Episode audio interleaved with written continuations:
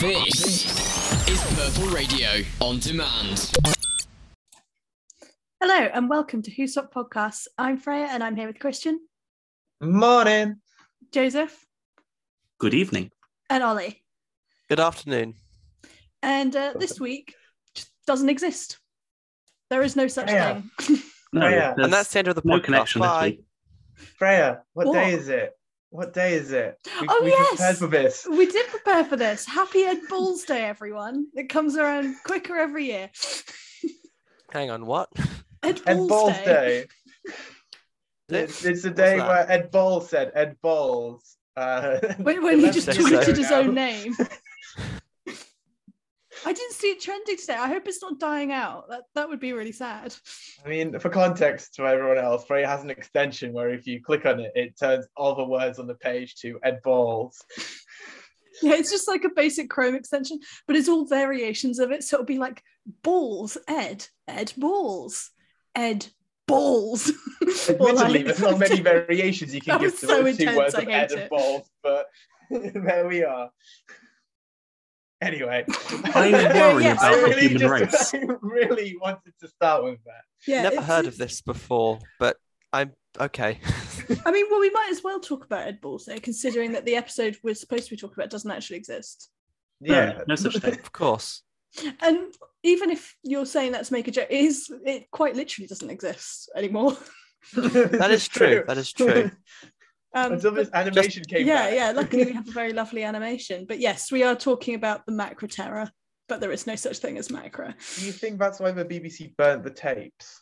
they were like, no such That's thing. absolutely the reason. Control was like, remove the tapes. Then who who decided to animate it? It's un- unbelievable. oh my god, the animation is actually quite nice. Um, Polly has this weird haircut that just is interesting vibes, but um, compared to how I complain about other animations looking weird, this one's probably the closest to looking all very natural. Uh, I don't even complain about how bad Ben's face looks in in this one. Mm. Yeah, when I was watching it online, my brother sort of just came into my room and he went, "What are you watching?" it was it was very funny. Yeah, so um, the reanimation actually comes with a colored version. Um, but of course, this is the first and second Doctor eras. We will be watching it in black and white. Um, Christian disapproves of I coloured animations. I actually saw parts of this in color while I was specifically editing it, editing it into black and white, and I was like, "This is really pretty," but no, uh, I just I, I just strongly disagreed with it. I mean, um, Hawaiian in in in the alumni chat, he um he makes memes with the colored versions, and I hate it every time because it's distinctly not the version you're supposed to be watching. Like, just just watch the nice black and white versions. Um, in some regard, Freya watched uh, the movie Nightmare Alley with me last year, and we watched it in color, but there was um, there's a version of it made specifically to be in black and white, and I've shared pictures of this uh, version in black and white to Freya, and I think uh, she'd agree that like when I it's made in certainly and white- appreciated them. like there are certain scenes that look better in black and white because they're made to be in black and white. Uh, I'm not saying that Macra Terror necessarily follows that, but you know, some of the color choices they made were to deliberately work in this. And yes, monochrome is a bit more boring, but it has its own charm to it in certain parts. See, I was talking about this, and I do think it's better in black and white, specifically because it makes things more menacing. Mhm. Because the controller would not scare me half as much. Uh, well, it doesn't. It's not really scary, but it wouldn't like feel as unnerving to me as it Mhm. does if it was in And, you color. know, I don't the- think. I, the idea of just like the black and white TV screen and a menacing face, all completely devoid of soul and color, it's it's quite a, a menacing thing to see. And if you put color to it, Yeah, it just really know, like, makes it a bit um, too basic. But you know, It's like the, the the Macra like walking through the shadows. It's not going to work quite as well if you have quite a varied color palette. I think it's Mm. just this idea that they're coming out of the blackness um, with their glowing eyes. That's somewhat interesting. I mean, I'm sure it works in color as well, you know, but it, it has its charm, and I think it's worthwhile to just watch it in the way it was made and screened Yeah. because it's a good story, and it, It it is. doesn't take away from it. If that's in black and white. No, and I think honest, the, I I, think was- it gives Sorry. extra sort of um focus to like the idea of light and shadow as they sort Mm-hmm. of scuttle around. So yeah, sorry, what were you saying, Ollie? No, I was wondering if I was thinking as we were watching it, why if they could do an animated recreation of it, why would they put it in black and white? And No. I guess I'm finding out now they didn't. Christian's just stuck in the past. They they they they actually they, they they make two copies of these things. So um, when Power of the Daleks was reanimated, the um, the standard edition features both the uh, colored uh, version and the uh, original black and white. The deluxe edition of Power of the Daleks comes only in black and white. They straight up remove the choice to watch it in color again. It's it's an interesting choice, but it puts you right back. Um, the thing is, uh, when you look at um, black and white television, um, the colors used for that are often quite different to what you'd expect people to be wearing. The Daleks being silver with uh, blue, I want to say blue balls, that sounds terrible, uh, with blue orbs.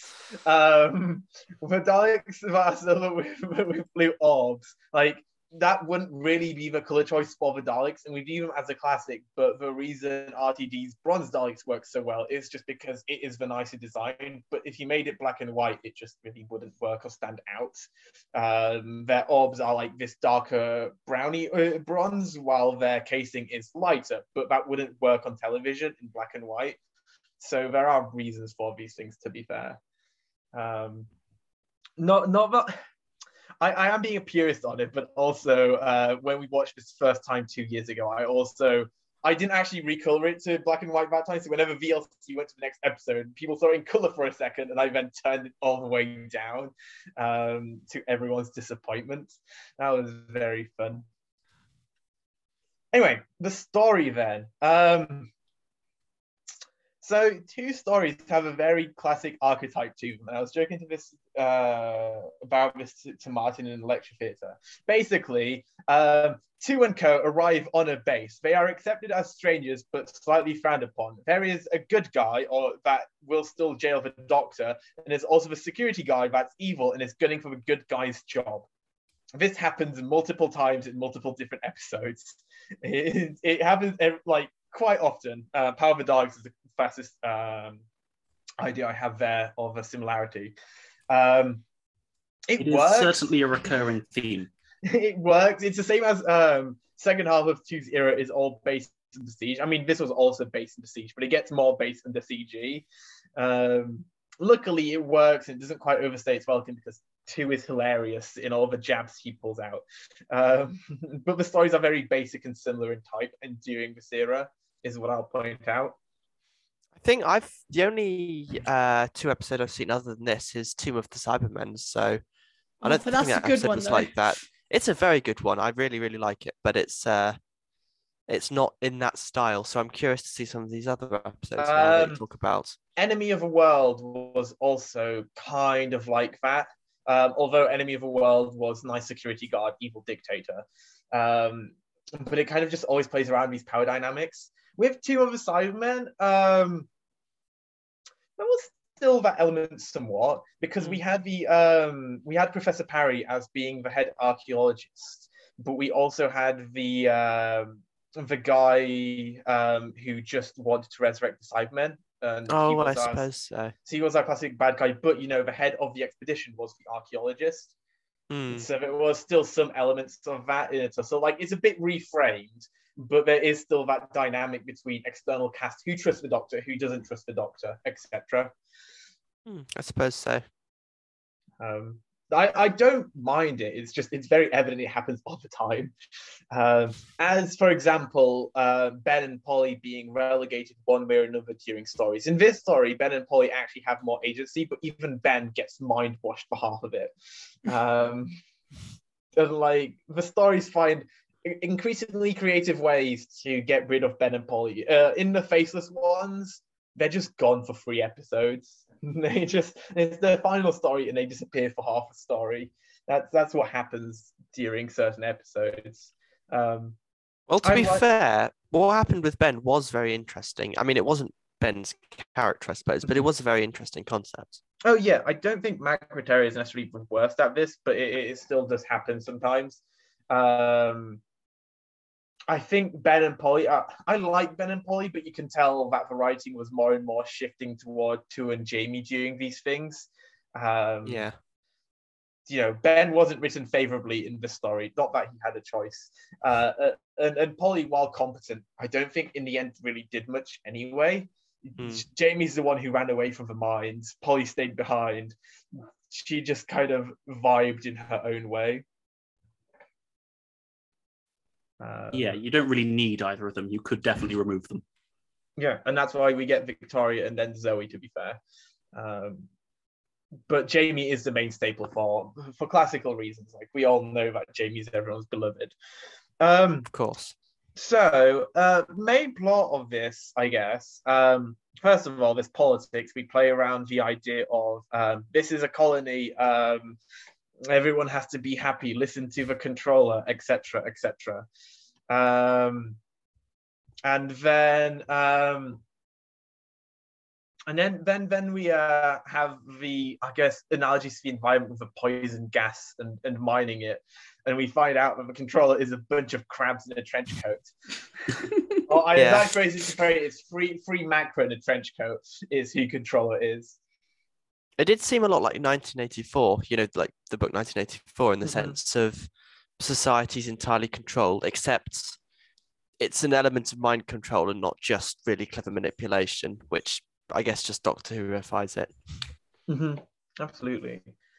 Um, I mean, it, it, it's it's classic uh, how to dealt with social issues, I guess.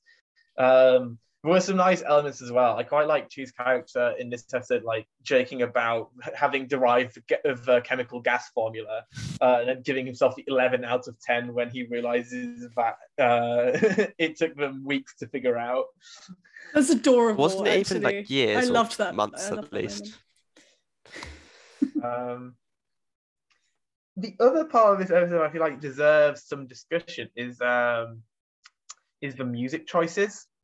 Um, I I think the Macra theme in particular, whenever they're they're they're appearing and manifesting, is rather um, is rather cutesy actually. And then we have a whole whole segment about Jamie having to learn to dance. Uh, and that was really well played comedy. I think everyone in the theatre was laughing at that part when he Oh, absolutely. Yeah, when he flings himself out the door. and it's just the guards on the other side, and the the way the doors open and close is perfect comedic timing, just as they approach closer each time. Um, I'm not sure how smoothly that would have been pulled off in live action, but certainly with the animation being able to time it, it, it works really well. Yeah. Um, for Louis' sake, uh, God, I can't believe I'm going to talk about this. Um, the episode has one thing we never see in the animation. So the animations are usually scene for scene, but at the start of this episode, in the TARDIS, what happened um, was that it was, I think it was this episode. If not, it will be another animation, but it's worth discussion any, discussing anyway. Uh, there was this rough and tumble in the TARDIS, um, and there was some like shenanigans where the characters kept changing clothes in the wardrobe or wardrobe. Uh, I think to do with like a, a tumble dryer or something, and it just it would have been quite comedic in person to see all these characters wearing different clothes across multiple scenes at the start. But the animation budget decided no, that's too much effort for like one minute of footage. I'm not Well, sure. that where is I- tragic. That's so sad. I love little domestic moments like that. Like it's really s- some of the best bits of Who, to be honest, are like the little domestic moments in the TARDIS that remind you that like they live together all the time, that they are best friends. It makes you more invested in what happens later. So actually, that's really quite sad that that's Yeah, well, there. interestingly, there's actually quite an ar- there was actually contention about that scene being removed because some people complained that like if you're not animating the whole episode, why are you doing it? On the other Hmm. hand, I'm quite aware that the budget these teams have to work on isn't that big, so they can't stretch themselves completely. Um, I personally think it's a shame that they didn't animate it, but I understand their reasons why. And I'm not about Oh, same. Well, Like- yeah, like- I understand why, but it's not, and Like, it's you not know, the it's- end of the world. But I wish it's, you that know, whoever one sets the budget had set more. You know, it's it, it's It's a it's shame. one scene for me to be able to watch two more hours of classic Doctor Who featuring Vermacra that we you know because of Does it Gridlock people are interested in seeing. Yeah. like it, it, it's it, it, it's quite nice to have it nonetheless. And I think the people who complain about it too much just kind of need to touch grass a bit and realize that it's like, yeah, it's a shame that we don't have it, but we are nonetheless gaining 100 minutes of animation that was otherwise telesnaps that no one wants to watch. Like, you can still listen to the audio for it if you'd like. Um, and you can w- watch the two telesnaps making up, you know, two frames a minute of uh, action. But it, it's nice we got the whole thing, and like otherwise, it's quite a nice, nice package. If you want to be annoyed at anyone, be annoyed at the uh, the BBC who originally threw away the footage, meaning we couldn't just watch the original episode. My favorite joke of the burning of footage is that um, after Pyramids of Mars, um, in the DVD collection, there's this uh, special edition thing of uh, Sutekh uh, living domestic life. Um, and he t- talks about an instance where he was talking to the TV producer, showing off his skills, um, and and he was showing off his uh, pyrokinesis, uh, burning various tapes, and only later did they realize they burnt this thing called Fury from the Deep, which was it, it, it was played off really uh, really dry, so it was quite a, a nice joke. And obviously, Gabriel Woolf's voice as Sutekh is really nice, uh, nice to just kind of underpin that. Um, but this is not a Pyramids of Mars podcast. So, um, shame. the the the the other episode we watched this week um was was was gridlock which um i think i'll say myself first of all um the Macra Terror is a better story than gridlock I Uh, agree. yeah, I'd agree with that. like i feel gridlock i mean classically i have to say this gridlock was the first full episode of doctor who i watched um, Really? so as a kid yeah as a kid I always forget that. Um, as a kid, um, I saw the last five or ten minutes of Smith and Jones. I missed Shakespeare codes, so I remember kid me throwing a temper tantrum. Uh, and finally, I managed to tune in the week. Yeah, my grandfather was visiting England, and we had to spend time with him instead. It was awful. Um, Terrible. and and yes, the week after the first episode of Doctor Who I fully watched was Gridlock. God, and that was Um, the so era where you had to like tape stuff. yeah Horrible. know, it's terrible. Remember Um, tapes? Yeah, I didn't No. watch Gridlock for ages after actually. Uh, Gridlock, uh, Shakespeare Code for ages after until I managed to uh, catch up on iPlay because at that time iPlay was only keeping things for like a week at a time as well, so you couldn't just jump on whenever. It was rather uh, cumbersome. Mm. But yeah, so um, so Gridlock was my first story. It's it's kind of hard for me to fairly rate the story. I hardly think it's the best story ever, but like I'm just kind of blindsided by it because you can't ever really rate your first story of Doctor Who very accurately. Yeah. That is true. Exactly. Me with eleventh hour. Yeah, so it's a nice story. I really like Novice Hame. I I, I, I- I like the actress who plays her because she also plays um plays a character in the audio dramas. Um, Wait, who? She plays Di Menzies with a Sixth Doctor and Charlie. You'll get there Oh no, yeah, yeah, no, I know about Di Menzies. She she she plays a she plays it in her natural uh, Manchester accent.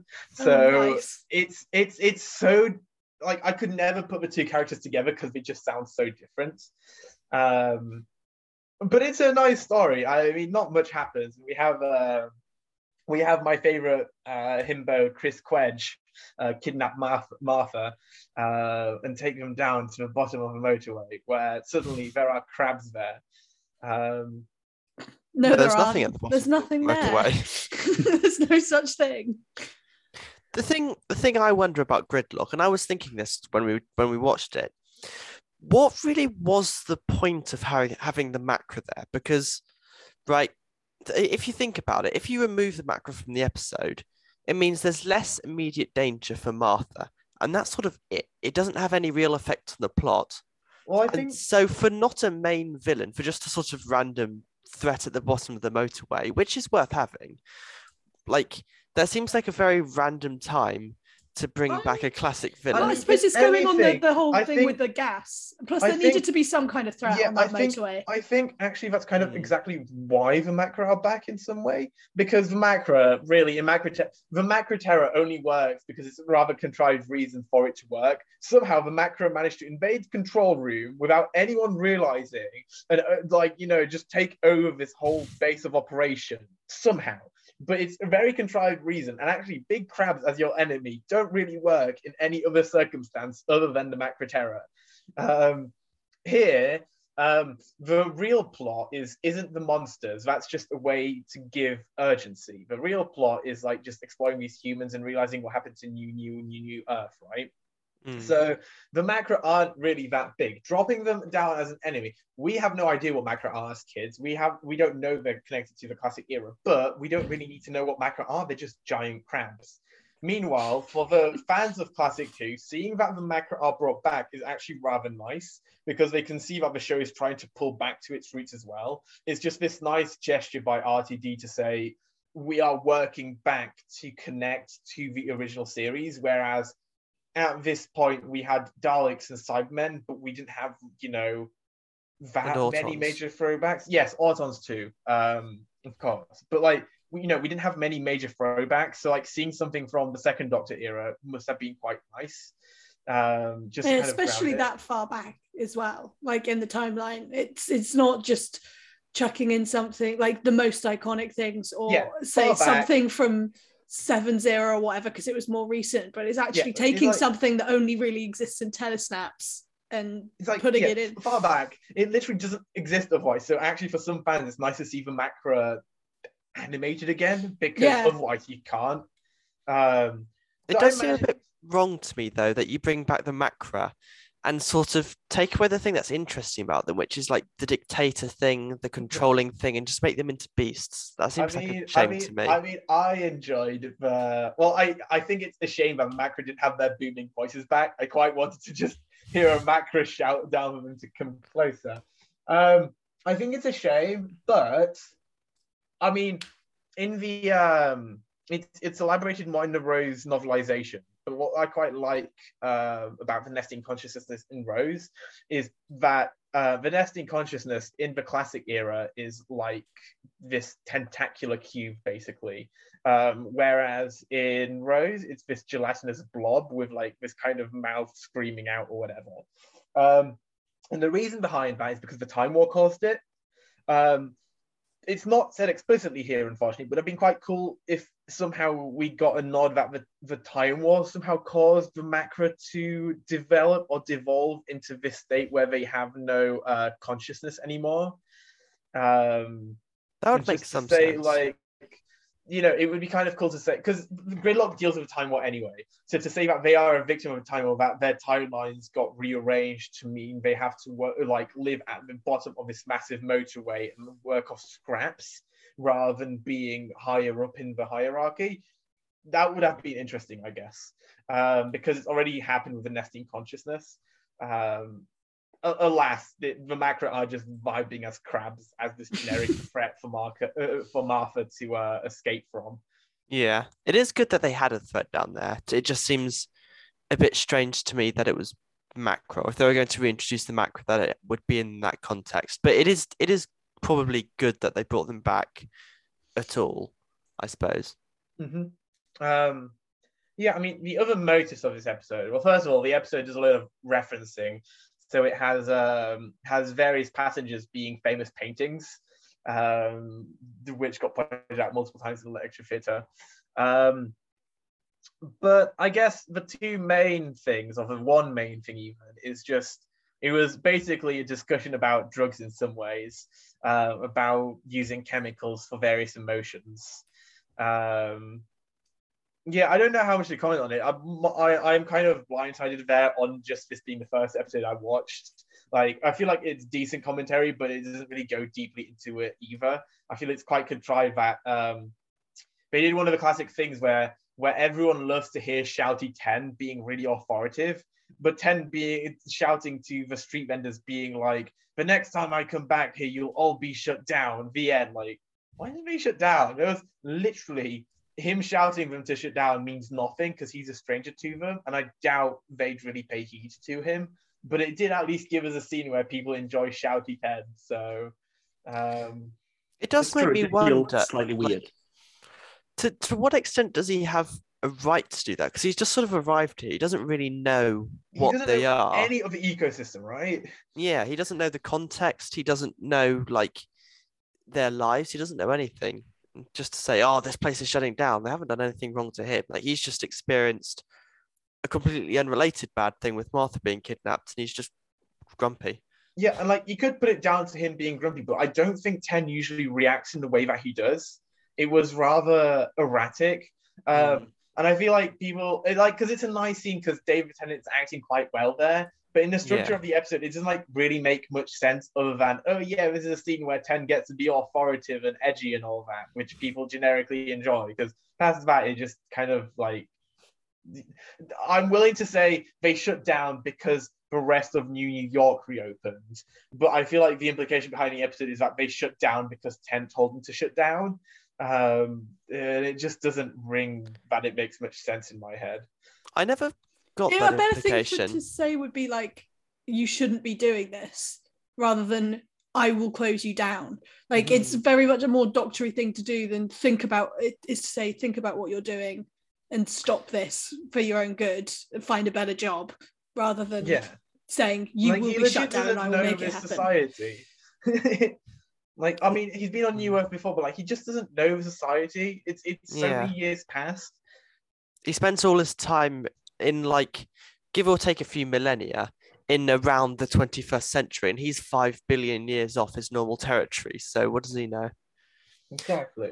a similar scene which i question is um when martha is talking to to her kidnappers and one of them's pregnant and she's wearing the i don't remember what it is like a calm thing and Yeah, she yeah, says yeah. you're having a It was baby and you're wearing that oh yeah honesty and she goes you're, you're having a baby and you're wearing that terrible and sort of fair enough martha's a doctor a medical person but at the same time like It's how does her she know this is going to be Yeah, harmful exactly. yeah, to it's the not baby her time. She doesn't know, and it's actually really judgy, kind of. yeah Because It- it's it- not it's- like drugs in the sense that we understand them. Mm. it's very Like- holier than thou is her Mm. Like I think for both of them, it, it kind of takes a weird angle. Like, why are you being angry at these people whose situation you clearly don't understand? yeah Um, even like when uh, Ten goes off on the two uh, quote sisters, they're married. Um, when he goes off and like points out how there's clearly no police and no nothing. Like, who are you to ruin their hope? Like, clearly they've been like they've explicitly said they've been here for like twenty so many years. Why are you ruining their hope? What power do they have? You know, you're just going to make a, a bunch of people depressed when they clearly can't escape, and you're offering no solution to them. i mean I yeah, because at that extent, point, his his uh, thing is still like his main aim is still to just take Martha and go. yeah at i mean this point, like extent, he's not not trying given any find out. indication that he's going to keep trying to help them. Like obviously he's gonna, but Mhm. also Martha's his aim, not helping any of them, and yet he's destroying their hopes anyway, just on the way through. I mean, it's a very weird attitude, right? Yeah, it, it feels a Um, little out of character, I have to say. I mean, to some extent, it. he's he is still trying to find out what's going on. Like he says, "Have you ever seen a policeman?" Sort of trying to make them realize that they haven't, but also he doesn't actually know. So he is trying to discover this information. He's just doing it in a slightly But, odd way. but yeah, I mean, the way he does it though, uh, I feel like his tone of voice is rather patronizing. Yeah, it's, 'Cause, like, it's quite Yeah. I feel like- inconsiderate. because like I feel like he knows the answer, and I think he knows they know the answer. But it, it- like um Brannigan's wife is like she tries to tell him to shut up, and he doesn't. Sh- uh, like he's not quiet at all. Like she warns him first, and then he goes on to the sisters instead. Like he's just pushing his boundaries. But I, I think it's a rather rude approach for a Hmm. society that is clearly struggling. Yeah, yeah, I agree. Um, but yeah, then we have uh, then we have uh, Novice Hame, uh, and we get to see the the Citadel and how it's dead. And I I really like that scene where the lights first come on. Um, how it just pans across and we just see so many like dead bodies. it's a quite I don't think it's a deep realization, but like the way it's explained, how it was a new drug and like the virus was airborne, it, it's quite a quite a nice moment. Um, Actually, I love that alongside the sort of underlying thing about the Time War too, because it's sort of invoking similar feelings that the Doctor felt for Gallifrey. Obviously, not to the same extent, but invoking those similar feelings in us because we saw that planet, we saw the Doctor and Rose on that planet, and now we're seeing it with one of its residents completely trashed, nothing left. And you Mhm. sort of have that realization that all of those characters that you saw so hopeful back in that time um, have been completely wiped out. So I think having that, and then this being the episode in which Ten talks about Gallifrey, I think it works really well actually having those two side by side. yeah. It works even better because it's not just a random planet. It's well, it's, it's not Earth, but it's New Earth. And although Earth is endangered a lot in Doctor Who, the world doesn't end. And even when the world ends in the end of the world, there's no one on that. All the human race has escaped. And then we see they've settled down on New Earth. But then this is like an end of the world, like the continuation of our world. Mhm. And people have actually died. And that is, it's, It's almost interesting motive, yeah. it's not the end of the human race, but it's very much an apocalypse for future us, not just a Mhm. random civilization. Yeah, and that is interesting. Um, and of course, we move on to the face of Bo. Um, the face of Bo stuff, I like find, I find it somewhat interesting, but like I feel like it's it's more just you know the face of Bo overall. While he's been an interesting one of character, he has only like ever really served ten minutes of scenes per episode he's been in. Um, so it's nice for continuity, but like um I feel like I'm more attached to Novice Hame than I am to the face of Bo. Um, and she's same. Yeah, that makes more sense. I would disagree, but I just I just like the face of Bo. I mean, I like the face of of Jack Bo. thing. I mean, no, I, I like I like the face of Bo. I just think Novice Hame is more interesting. Uh, the face of Bo in End of the World, he just kind of stood there, oh, bubbled there. Um, in in in New Earth, the face of Bo is Verrigan, and like the Doctor has a brief chat with him, but again, that's just about it. And in this one, the face of Bo gets his, the most agency while also dying. But on the flip side, Novice Hame, like she was not a good character in series two, while here she's trying to be reformed, and I think that's more interesting. Mm, she's Um, definitely more complex. It's nicer to see her storyline than the Face of Bo because the Face of Bo is fairly like samey. Like, he's necessary for the whole prophecy thing, but Mhm. other than that, he doesn't really serve much purpose, like character wise. Whereas Novice Hame really does, because I mean she's looking after him, and she we have seen that progression in her like over the two series. Yeah, whereas the Face of Bo and- has stayed pretty much And exactly the same. then I, and I I know this is extra. and I didn't put it on on uh, on Tuesday, but then we get uh, RTD during lockdown wrote the secrets of Novice Hame, um, which I believe I finally got Joseph to watch literally only like last term when I realized he hadn't watched it. Is that Indeed, correct? indeed. It's so good. Uh, it's a really heart heart touching story. So like Novice Hame is on her deathbed basically, um, and she's is she like wonders whether the doctor will come to her again, and he does. Uh, and and she basically tells throughout the like seven or so minutes like stories of her life in this like wonderful music by Murray Gold, um, and she's ready to tell the secrets of New Earth and like this kind of origin story behind New Earth itself. Um, and as she's telling the story, like she passes away. Um, so the doctor never actually hears her telling him the secret. So the secret stays buried with her, even though we hear half of it. Uh, and it's it's a really lovely story the way it was written. Um, it's quite nice to see that in the end, RTD uh, viewed Novice Hame as a, as a positive character that got fully reformed. Uh, like she served her penance and then worked for the betterment of New Earth. Um, so I like seeing that in a character, and especially when um, RTD does Doctor Who, I think more than a lot of other New Who is sort of very much defined as a as a kids show. Like that's where all the merch was like directed at and, and, Mhm. and everything. So I think to have that sort of role model, see a character, and for a kid to think, oh, she was a baddie. oh, but she's a goodie now. Like introducing them to that sort of complexity in people and that people can sort of do better and Mhm. learning that even if you do make mistakes, you can do better.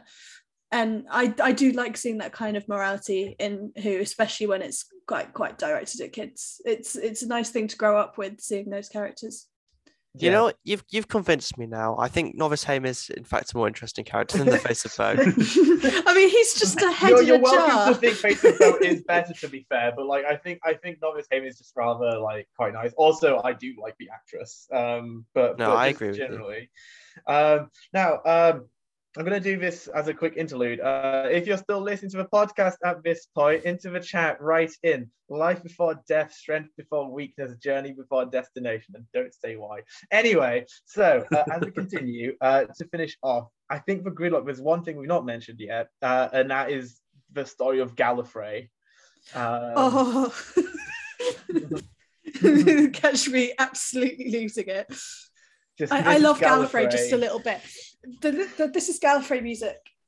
It, I love it so much, and also I really like that this is sort of one of the snippets we get of what it actually looked like because, like, when you see Gallifrey and Classic Who and things, it's either dusty deserts or really Classic awful. so- It, it's so dull. It's You so know dull. what? I But- think I, I think Gridlock being the first episode of Kid Me watched was a real issue because I expected Gallifrey and Classic Who to be far more interesting than it actually ever actually is. no, same same honestly and then then you get things like invasion of time and you're like oh okay they're just in a quarry again Two, right i two see hours of Yeah. TARDIS corridor, baby. two hours. oh and it's all just like some old warehouse that's clearly just okay, in some in, back alley in, in, the, def- london in, the, in the defense of Classic Who, uh, Deadly Assassin had some nice Citadel scenes, and like the parts in the War Games were quite nice because you just got to see the inside of the CIA.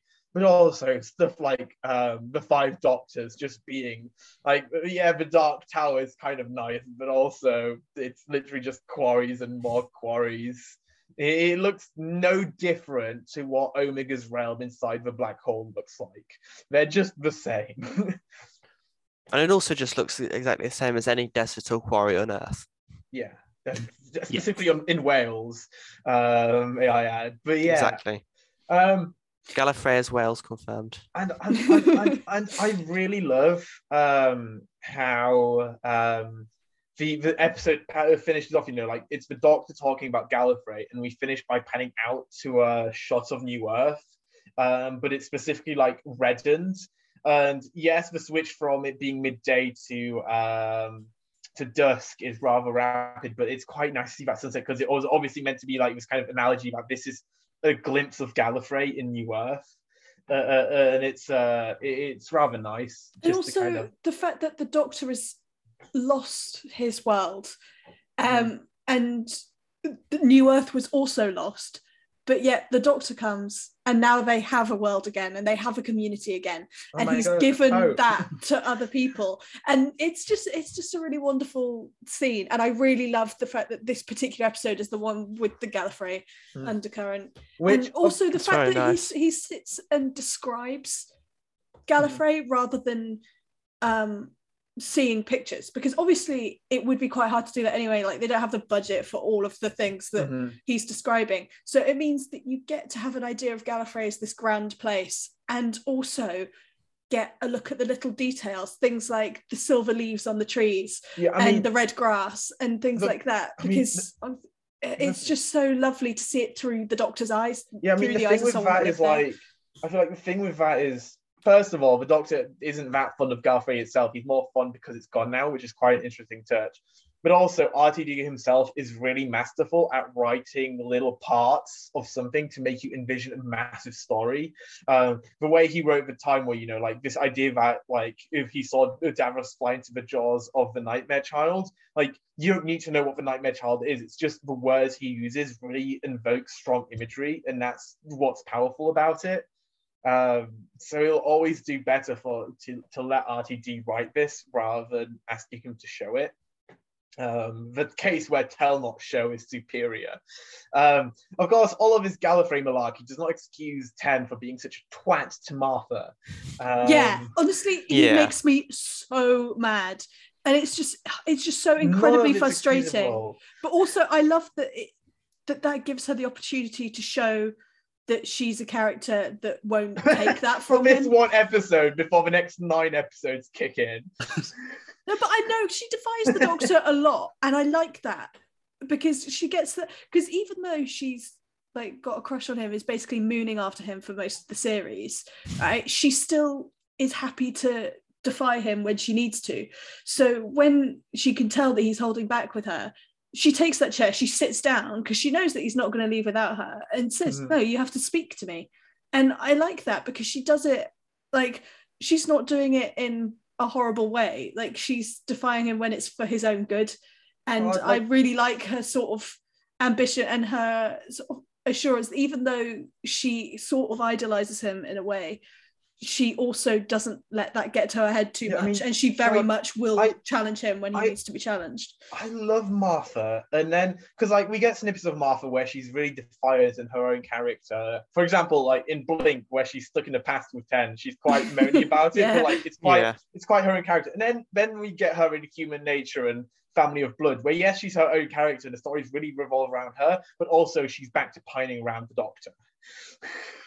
And it's it's disappointing. It's weird, I know, because I think that there is like a balance there to be had. Because if you think if in Human Nature Family Blood, like she's doing everything she can to look after him, but she's still like a bit angry about it. And as soon as like um, and the Jones stuff happens, and I'm just like, yeah. just shut up, like please, like like there are parts where she's caring for him, it's really cool, and then there are parts where she's jealous, and it's like, just please let her be her own character rather than pining after the Doctor. This is why romance in Doctor Who is bad. Like RTD wrote Rose and he wrote Martha, and he permanently st- stifled it. Like, no, no more romance in my Doctor Who unless it's River. Just leave it alone. Then Yeah, Donna was amazing the without the Doctor's married now. You don't need Yes. anyone else. Donna, if anything, was a, a conversation about why him writing Martha was bad. Like he straight up was like, "Oh, there's no mating with me, sunshine." Like, great, thank you, no more. That's what we like to see. Yeah. Yeah. God, thinking, See, really Infinite Quest, right? Um, where I'm going to go where- back slightly and disagree with you both. Which part? What do you want to disagree with? I'm going to disagree with you on the Doctor's behavior in this episode All right, because I think it's completely reasonable which parts? when he when he refuses to talk to Martha because Oh, I mean, be uh, honest. irrit- he's gone through all sorts of trauma and he's facing somebody who cannot possibly understand I what's think- happened and the magnitude of what he's gone through and things. And the idea that he should be forced to talk to somebody who Mm. cannot possibly comprehend it and who will never understand, and that he should be forced to relive that with somebody who cannot help in any way No, I think doesn't I- seem to I- me to be I, essential. I understand what you mean. I don't think that's the issue with Ten's character. I think the issue with Ten's character is constantly pawning Martha off, being like, she's like, "What's what's your home planet like?" And he explains this and that, and she's like, "Can we go?" And he's like, "No." And then he takes her to the place where he took Rose, and it just makes her feel like a third wheel. And I think that isn't reasonable. Like, there's a balance where no, he shouldn't have to talk about something that she won't understand, and that's perfectly reasonable. They barely just met. At least that. explaining I don't want to talk about it would be better than what he does. Like, like, like, the there's way- there's a level of communication that needs to be had, even if it's something he doesn't want to speak like about. I, I agree with you he doesn't have to talk about it but i think he went too much the other way and i Mm. think he just came off rather too abrasive toward martha's character where she deserves better and she proved in smith and jones that she is able to be his equal by helping save him right and in, instead he just treats her i think too much like throwaway he doesn't have to talk about it but i think he should be more open to being like, do you not want me to take you to where I took Rose? Okay, we'll go somewhere else. Because it just feels like he's deliberately taking her, as she sp- explains herself, to just the same place he took her ex. oh, indeed, that is certainly something you can criticize him for and is Like, not. I, I I mean, not agree he should have to. I don't think he should have to explain himself, and I think the way Martha forces it is partly because she, he forced her hand into just being so blasé and constantly being like, no, no. Instead of shutting her down, just say, I don't want to talk about it. I think he just went too far the other way. Um, yeah, I, I, I mean, I get it, but also I think Yeah, no, see, I don't I don't agree that the way he dismisses it isn't okay. I think that interesting. I think that's a reasonable response from him to dismiss it. But I do agree then deciding to take her to New Earth is not a great decision on his part. like it's just like connecting with two. You can see why she'd be annoyed in any case. Indeed. Uh, so yeah, it's always a stickler with these stories with Martha and Ten, where she just always ends up being somehow on on the back end of things. But Yeah. anyway, that's Gridlock. Brief interlude for Redacted, episode two. So we're doing this at the end of every podcast. This will be just like five minutes. You can skip to the questions if you want. Um, what did everyone think of episode two? And by everyone, I mean Ollie, Joseph, not Freya. Um, Sorry. I'm doing summative essays. It's difficult. They're difficult. 20 minutes long, Freya. You can just put it on. in you the not listen to it? No, I haven't yet. Um, actually, I'm I need to cook dinner in a minute, so yeah, I might do it then. If you start now, it'll make it easier to catch up on because the 20 minutes make it rather digestible, in my opinion. Um, Yeah. Yeah. well, I mean, I do hours long of big. I've done like in the past few weeks. I've ended up doing. yeah haven't Oh God, just? how many hours worth of Benny Benny? have you done? Actually, while you're talking about this, I'll work it out, and then at the end of your Uh-huh. redacted conversation, I'll tell you how many hours of Benny I've listened to. Excellent. so, redacted. What did you think of episode two? I thought it was interesting. It's an interesting concept, just doing it completely from the point of view of someone who obviously they're looking into the doctor, but they don't know who the doctor is and they've not met the doctor. And it's interesting looking at it from the point of view of just a, an ordinary person. But what was the what was the dialogue this week? Oh yeah, they said slide into his DMs um, on a on a on a published published uh, published piece of work. That was Um, interesting. that was a decision. I mean, I think slide into DMs is still better than blue pill. I didn't completely hate slide into DMs because I can see myself saying that ironically. Um, but also, it's still like at points I'm feeling like it's it's dialogue written by a 40 year old thinking what 20 year olds sound like, but it's not quite what 20 year olds will say. Some of them certainly will. And there's an argument to say that, you know, like the UK has a large demographic of people speaking differently. God forbid we know how Issy's language varies to our own. well, Um, indeed. like, but at the same time, some of it is just like this is like slide into DMs is something that was really popular maybe you know four years ago. Um, I mean, it's it still feels- used quite casually, but still, it is a bit outdated slightly. But then again, like RTD also use language that's outdated now, so I guess. I don't hate it. I just think it's like quite telling that when these things come, I can just I can feel them. Um, I mean, It's just like in um I think it was World Enough and Time, Missy did a dab maybe like a year or so after dabbing was popular. oh no, I think Yeah, that was because when it was filming, Louis Moffat told her to. Ah, okay. because it was still a didn't that. thing when he when he told her to, And and, to be then by the time it came out, it was really outdated. Also, also, also, Missy was locked in a in a in a room for however long. I feel like she's She's the gone insane. anachronistic time traveler that will do that. Like, I completely don't mind that Missy's doing that. It is totally cringy, but also I find I don't But mind because it at well, no, because she can be cringe. Do you know what I really want to see her going back to like a Regency ball and teaching them all how to do the robot, like genuinely. Honestly, anachronisms. when when when dabbing was popular, I really disliked it. But now, whenever I see anyone dabbing, I just find it really funny because I know everyone else will find It, it, it's really gone cringy. past the point of Personally- cringe to humor again. People who know me uh, somewhat will know that whenever I sneeze, what I do is catch the sneeze in my right elbow, but to counterbalance myself, I stretch my left arm out, so I do deliberately dab when I sneeze, um, and I get eye rolls every single time. I did it last night with my housemates; they were both so frustrated with me. Uh, I It- find myself hilarious. It's ridiculous. the timeless sneeze. Um, God. anyway, However, if we Um, return to redacted, there is Yeah. some speculation to be had because, of course, Rani says there are three people who knew the Doctor left. She's one of them. uh, Who do we reckon the other two are? okay, Do we so have maybe- any hints at all? Are we, or are we just completely guessing in the dark? I don't remember what may have been announced in the cast list. I don't remember reading cast list, but I wouldn't be surprised if one of those is Jo Jones. Um, because specifically Rani already has history with Jo, both within Sarah Jane Adventures and also now in an audio drama in Eighth of March. It was a good so one. if Jo, yeah, it was. Um, so if Jo is one of the people that still has, uh, if still remembers the Doctor, that wouldn't surprise me, especially because it would just kind of, um, I feel like Jo is one of those that people are quite comfortable with it now as a classic companion in New Who, uh, and Katie Manning loves this sort of stuff. Um, if if Ace was another, I wouldn't be surprised, but I also wouldn't be surprised if it's one that's more New Who, because you know we're currently referencing adipose and stuff during Redacted. So Yeah, I um, enjoyed that. yeah, I mean, if if if they bring um, if they potentially bring someone like Graham in as one of the people who remember, although Graham's said to be missing, right? I was Yeah, going to say he's yeah, that was established specifically said. missing. Um, it'll be someone known.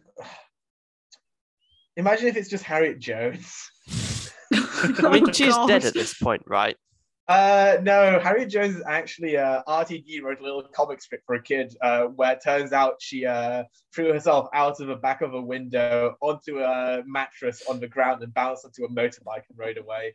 Uh, it wasn't Oh, of course, It of was course. from his his book of poems. That oh, one, was that the? Oh yes, no, I have that. I, I love it. It's, it's, it's a really lovely book, actually. No, genuinely though. And, yes. and so may Harry I Jones just did in fact survive. brief interlude to say Is this canon? that the um the Doctor River version of um oh what what is it technically called? It's the po- uh, to his coy mistress, the Doctor River version of that. Oh, That's I my love- favorite I poem. love to his coy mistress. It's such a good poem, um, and it Given was in the, it was in the um it was in the Time Traveler's Wife, which Moffat totally like ripped off for the Doctor and Rivers relationship. So for that to be in the book of poems with a version for those two was quite lovely. But anyway, um, And now, of course, me. Moffat is Stretching. making Time Traveler's wife. yeah, you Uh, know, he he basically that man makes a living off writing fanfic, literally. So, anyway, um, I love how we I'm keep looking at- moving off redacted. I'm looking at the timer. we have like eight minutes left. So Okay. quickly wrapping redacted up. Um, I don't want to go over an hour. That's why I'm saying we have eight minutes left. Um, quickly wrapping redacted Like up. we uh, actually the care. cliffhanger. The cliffhanger was uh, Rani again. Uh, I'm hoping she's more in the episode next time because she's been a cliffhanger both times now. Um, actually, give her give her proper content this time round, please. it's gonna be be my my plead. Um, nice. and yeah, I mean, it's nice. It's getting better. Um, I don't remember much, many parts of episode two. I just remember generally enjoying it. I think. I think I just real I just remembered who Rani is. Yeah, Rani Chandra in Sarah Yeah. Jane Adventures. but yeah, yeah. no, I just clocked. I've not seen Sarah Jane Adventures in a long time, apart That's from that one episode in Who's Who's next week, right? Yes, of course. if I've co- I've recovered from COVID by by then. Well, we'll have it online again. Don't Yeah, worry. fair, fair. Anyway, so quick fire questions. Uh, first of all, how many Macra have you not seen today? Three. None, none, because there aren't any Macra not to see. What's a Macra? I've Um, seen three of them. What what colony rule would you end up breaking? um, not believing in Macra. I feel like my loud uh, mechanical keyboard clacking at 11 p.m. through to 1 a.m. at night would frustrate some people. Um, if you could bring back a black and white era monster, which would you choose? Pitch it in sentence. Chumblies. On- Um, Honestly, the only black and white era episodes I've seen are either monsters that have already returned, or an unearthly child when there weren't really any monsters. so Jacob so, specifically- I on. have I've looked through my uh, Doctor Who monsters book I have Oh. here that people listening to the podcast can't see, and I'm quite interested in the Sensorites. I've not seen their episode, but oh they sound God. like an concept. Uh, Oh, you've seen the God. I was going to say a no. Sensorites, though again, I haven't seen the episode. Uh, so I personally, Chumblies. So- I'm so still saying chumblies. I like the little fat robots. Jacob specifically said to pitch it in a sentence. So I'm saying the Voord discover sex dungeons. Um, oh, actually, oh no, I put this in a fan fiction once. Um, the so- Voord, the Voord would would be a decent thing to bring back. To be fair, and also the way I phrased that made it sound like I'd done your idea in a fan fiction. no, I haven't. Uh, I know in mine uh, would be um, when 12 and Monsieur in the Vault Chumblies terrorize local children's playground. oh dear. Okay, It my sounds like my, you need to buy the Galaxy 4 animation at this point, right? Yes. I think I do. I think I do. my sentence is uh my my pitch is the sensorites sound like an interesting concept, and you could somehow link them with the mm-hmm. Ood as they're stated to have close planets. Yeah, I mean the sensorites are a bit. They're okay. No, they're not. line- As I say, I've not seen the episode. It took me three attempts to watch the episode all the way through. it has good Susan content, okay? It, it does, but that's the only thing that kept me hanging on. Literally the only thing. Um, Yeah. Next question. For some reason, were the Macra the good guys? Um, Right, hear me out here because this was because my they don't question. exist. Right, hear me out. Until people start discovering them, the colony is completely happy. There are yeah, no, problems. Everyone the enjoys colony themselves. isn't happy. They are hypnotized into slave labor. No, to be fair though, at least they're The happy. hip- they are happy. yeah, but Yeah, and you can't deny that they free are will here. Like, there's a whole philosophical discussion. What free will to be depressed? Yeah, no thanks. like, like they're, they're mining poison like there's a whole capitalism analogy we didn't actually break into about how the Macra are controlling people to do their job for them telling them to be happy it's another good day at work forcing them to do things like dancing to improve morale and being like be happy that's not happiness Yeah, but they blatantly are happy. They seem pretty happy. But that, to be fair, not everyone's happy because there's the odd person Yeah, who but the sort of person who breaks out of their mind control is clearly unhappy about it. Yeah. Which if people broke out of mind control, they would realize it's unhappy. Maybe authoritarian regimes aren't quite all that they seem, and maybe aren't to be uh, aren't to be promoted. Maybe the difference- moral The difference between this authoritarian regime and most is that most of them are trying to like make you sort of pretend to be happy or whatever, whereas this has literally got a sort of mind control element where they are actually manipulating their emotions genuinely to make them happy. Imprisoned in However- your own mind. How exciting! However, I do agree that they're not the good guys, but I do think it's an interesting question. They're the captors. They're not good guys. Um, next question. Um, did Hope cause more suffering in gridlock? No. Okay, again, I need to explain this one because this was me again. Right. This one has more behind it. So you see, it's clarified that there is an undercity and different people have joined the motorways at different times, at different years, but it's completely sealed off, which means they were living in the undercity, which means there is a civilization and a society that exists and lives Yeah, in Underneath. a society. and it would be hush and it would be perfectly possible for them to live completely livable normal lives in the undercity but it's in the attempt to get to somewhere else that they all flood to the motorway which they can't get to when they could live Yeah, I- perfectly happily in the undercity Mm, I don't know I if don't- that's I don't That's think just we know enough about the Undercity to be able to say that. yeah, the Undercity might be awful. Like we haven't.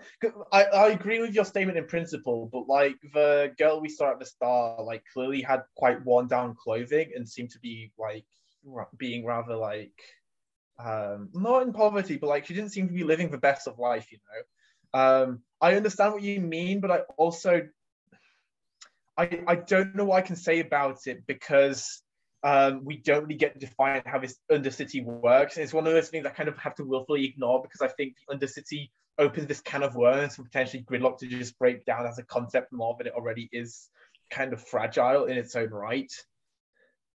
That's kind of where I stand on that one. Um, and finally, which emotion would you be addicted to? Probably just happy. I mean, that's basically what's happening in the Macra Yeah, right? just vibes only, right? uh, I would go for a nice dose of contemplation. I don't stop and think enough, so I would take that. Right. See, I actually put thought into that one. And you, you're trying to get the I, thought yeah, out I'm trying to to contemplate. Yeah, I'm not very good at it. Excellent. Joseph, any emotion for you? I'll take it as a blank. Um, Joseph is Uh, emotionless. excellent. Um, Forgive me, my Zoom is playing up. You may be talking to me, but I can't hear. Oh, okay. well, when people listen to this part, it's going to be very awkward. anyway, it's okay. We could- we're wrapping- we could just edit that out, but we're not going to. No, no, no, no, no. I think it'll be much better. you, you say that like I could be bothered. yeah, I think that's the other issue. There's an awkward pause earlier, like half an hour ago, that Frey is absolutely not going to bother looking into to fix. Um, absolutely not. No. Why would I do that? So yeah, I hope everyone enjoyed that bit. Plus, I didn't write down the Um, timing, so I wouldn't know anyway. Yeah, no. Height of um, professionalism here. so You're not gonna Freya, like listen to it back or anything. yes. What? I'll, none of us listened back to the podcast. Um, Hello there. anyway- Hello Freya, there, So, General um, Kenobi. next week, Freya, what are we watching? Well, it is uh, feeling peckish week, so we are doing Countrycide. Was it the Temptation of Sarah Jane Smith? So um, yeah, we're doing spin-off things, and there are cannibals Mm. involved. It's great. It's a good time. Um, yeah. So if you if you want to watch episodes about Come yeah, along. people eating people. We go into Do you know exam Countrycide? Countrycide is actually my favorite Torchwood episode, so I'm very much season, going to Bar enjoy this. Huh? I've never seen it. Date Which would- Bar exists. Date- Uh, yeah, but that's like it's really emotionally upset. Multiple, multiple I know, if we're going- okay. exist as well. Okay, if we're going on quality, just the whole of Children of Earth wins for quality, but for my favorite, Countrycide wins. It's so good. It's Uh, it's so Kiss Kiss genuinely good. Bang exists.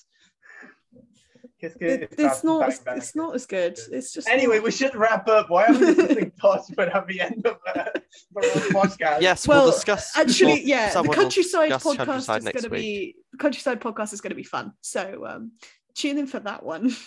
well, I will be waxing lyrical about it probably. um, but yeah, I guess we shall see you then. But for now, goodbye, everyone. Bye-bye. Farewell. Purple Radio Podcasts. Thanks for downloading this Purple Radio podcast. For more great content and to listen live, head to purpleradio.co.uk.